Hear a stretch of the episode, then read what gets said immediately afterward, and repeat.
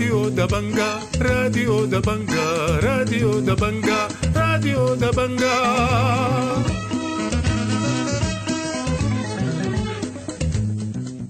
أعزائي المستمعين السلام عليكم وحييكم وأقدم إليكم نشرة الأخبار ليوم الأربعاء الموافق 20 شهر 9 سنة 2023 برنامجنا يشتمل على نشرة الأخبار مع برامج أخرى متنوعة لكن في البداية وكالمعتاد نبدأ فقرات برنامجنا بنشرة الأخبار والبداية بالعناوين.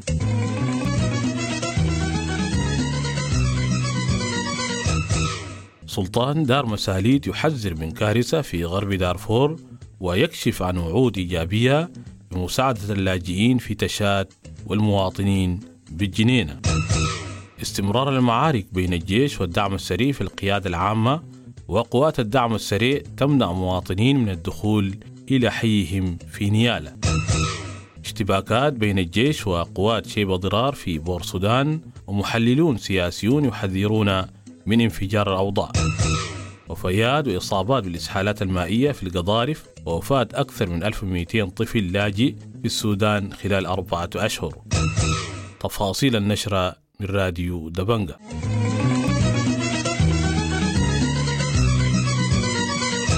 حذر السلطان سعد بحر الدين سلطان دار مساليد من كارثة غذائية في ولاية غرب دارفور جراء عدم زراعة أجزاء واسعة من الأراضي الزراعية بسبب لجوء ونزوح عدد كبير من المواطنين وعدم تمكن المتبقيين من الخروج للزراعة. وكشف السلطان سعد بحر الدين سلطان دار مساليد في مقابلة مع راديو دبنجا إنه تلقى وعود إيجابية خلال جولته الحالية التي شملت عدد من الدول الأوروبية وتوقع أن تؤثر إيجابيا في تحسن الوضع الإنساني في معسكرات اللجوء في تشاد وداخل الجنينة وما جاورها. وقال السلطان سعد لراديو دبنجا إن الفارين من الحرب بمعسكرات اللجوء في تشات يعيشون أوضاعا مأساوية بسبب النقص الحاد في الضروريات. وأضاف في هذا الخصوص زيارة كانت ناجحة وزيارة كانت موفقة جدا. التقينا بعدد من المؤسسات اللي لها صلة بالشأن الإنساني إن كانت على مستوى الدول اللي زرناها أو كانت على مستوى المنظمات اللي بتقدم تلك الخدمات. أنا أتوقع أن يكون في نتائج طيبة جدا في الأيام القادمات ويكون في وبشأن خروجه من الجنينة قبل أشهر قال السلطان سعد بحر الدين سلطان دار مساليد لراديو دبنجا إنه خرج من الجنين إلى تشاد بحثا عن حل الأزمة الإنسانية والصحية بعد أن نفذ الغذاء بالمدينة بجانب البحث عن ممرات آمنة لإجلاء الجرحى إلى تشاد ليتلقوا العلاج بعد أن قضوا أكثر من شهر دون الحصول على الرعاية الطبية.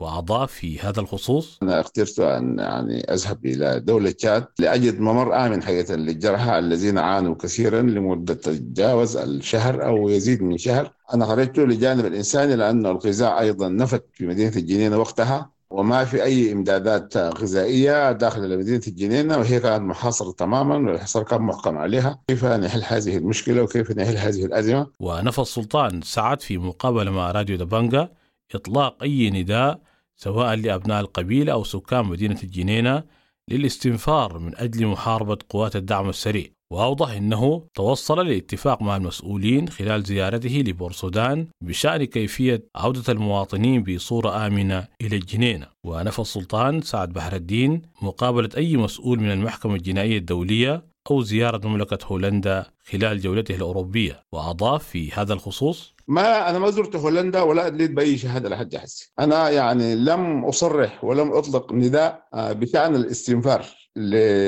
لمقاتلة الدعم السريع. أنا ممكن أستنفر الناس في أن كيف يعودوا إلى الجنينه وكيف يعيشوا وكيف يتعايشوا مع الآخرين. بالنسبة لي حديث كثير جدا وأنا أطلع على الوسائط حقيقه كنت يعني مندهش شديد.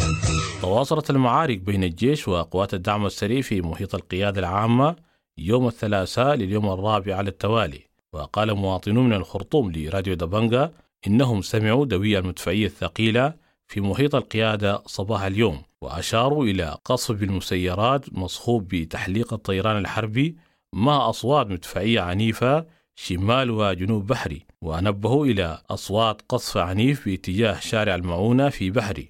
وقالت القوات المسلحة إنها صدت هجوما شنته قوات الدعم السريع على القيادة العامة وأجبرتها على التراجع. واتهم الناطق باسم القوات المسلحة العميد نبيل عبد الله في بيان قوات الدعم السريع بقطع المياه والكهرباء في أحياء المهندسين ومبدة والريف الجنوبي وأم درمان واتهم الدعم السريع بطرد 21 أسرة بالفتحاب مربع سبع من منازلهم يوم الاثنين. تمركزت قوات الدعم السريع في حي تكساس بنيالة بولاية جنوب دارفور من الحارة الأولى وحتى الحارة السادسة ومنعت المواطنين من الدخول إلى الحي إلا بإذن مكتوب منها. وقال المواطن معتصم طاهر لراديو دبنجا إن المدة الزمنية المسموحة لبقاء المواطنين بالمنزل نصف ساعة لأخذ الأقراط ثم المقادرة من منازلهم إلى الوجهة التي أتوا منها. وأشار إلى أن قوات الدعم السريع تبرر إجبار مواطنين على مقادرة منازلهم بحي تكساس وتحديد مدة زمنية للدخول والخروج من الحي باعتبار أن الحي أصبح منطقة عمليات.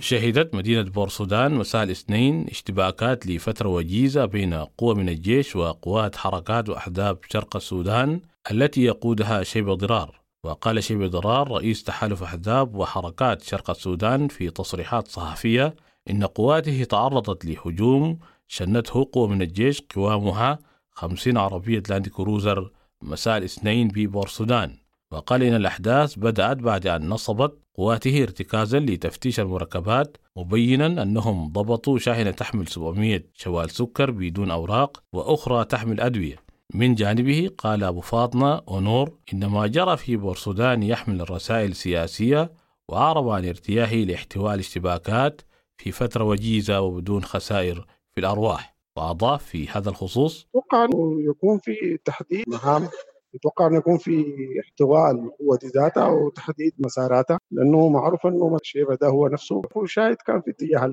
الجيش يعني ففيها مفارقة الشغله دي هو كان رئيس اللجنة التعبئة وكونه يحصل الشيء اللي حصل أمس ده فيبدأ أنه حاجة كان خارج إرادة الطرفين يعني. من جانبه قال فايز الشيخ السليك المستشار الإعلامي لرئيس الوزراء السابق ان ما حدث في بورسودان يكشف عن غياب كامل للدولة حتى في بورسودان التي تمثل عاصمة مؤقتة ولكنه أكد في الوقت نفسه إن ما حدث في بورسودان محدود ويندرج في إطار الصراع داخل البيت الواحد.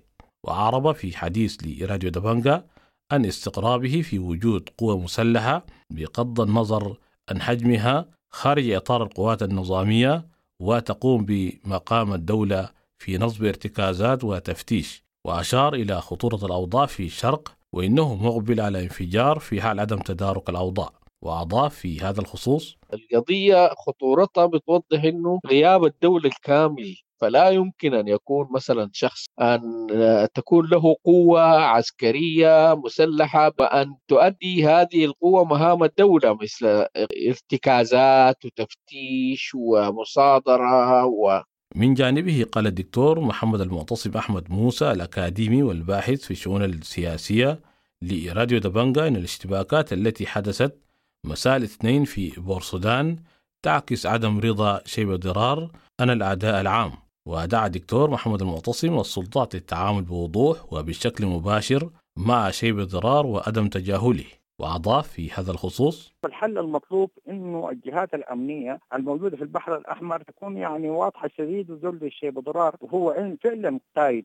انها تتعامل معه بدل بالاستعراضات القوة تتعامل معه بشكل مباشر وتوضح ما يدور من همس ولم ليه إنه شنو الحاصل من جانبه قلل الناشط خالد محمد نور في حديث لراديو دبنجا من خطورة تحرك شيب ضرار مشيرا إلى أنه ليس لديه عددا كبيرا من القوات مع عدم توفر التدريب والتسليح وعرب خالد عن استغرابه لتعيين شيب ضرار رئيسا للجنة التعبئة والحشد في حرب تسعى للجيش الواحد في الوقت الذي يمثل فيه شيب ضرار أحد قادة الميليشيات. واستبعد توجيه السلطات أي تهمة رسمية لشيبة أو إقالته من موقعه الحالي في لجنة التعبئة والحشد وتوقع حدوث ردود فعل واسعة لو أقدمت الحكومة على هذا الإجراء.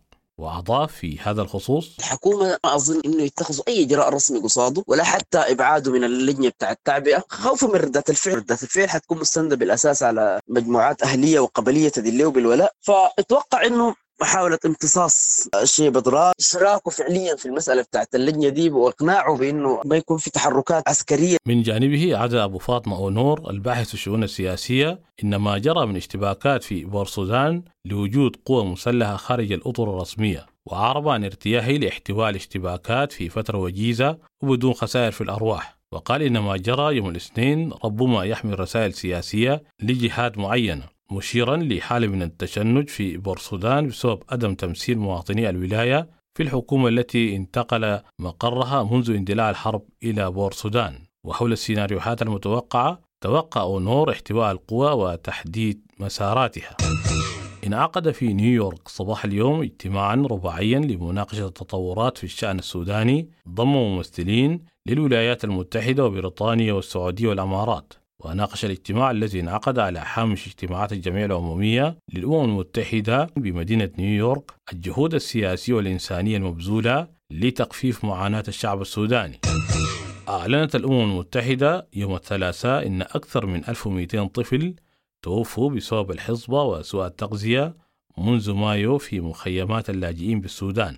محذرة من أن عشرات الآلاف سيكونون على شفا الموت. بحلول نهاية العام في البلد الذي مزقته الحرب. وقال ألين ماينا رئيس قسم الصحة العامة في المفوضية السامية للأمم المتحدة لشؤون اللاجئين إن أكثر من 1200 طفل لاجئ دون سن الخامسة لقوا حتفهم في تسع مخيمات في الفترة ما بين 15 مايو و 14 سبتمبر. كشفت مصادر صحية عن تسجيل خمس حالات وفاة وإصابة 73 بالإسهالات المائية الحادة بعدد من محليات ولاية القضارف خلال الفترة الماضية.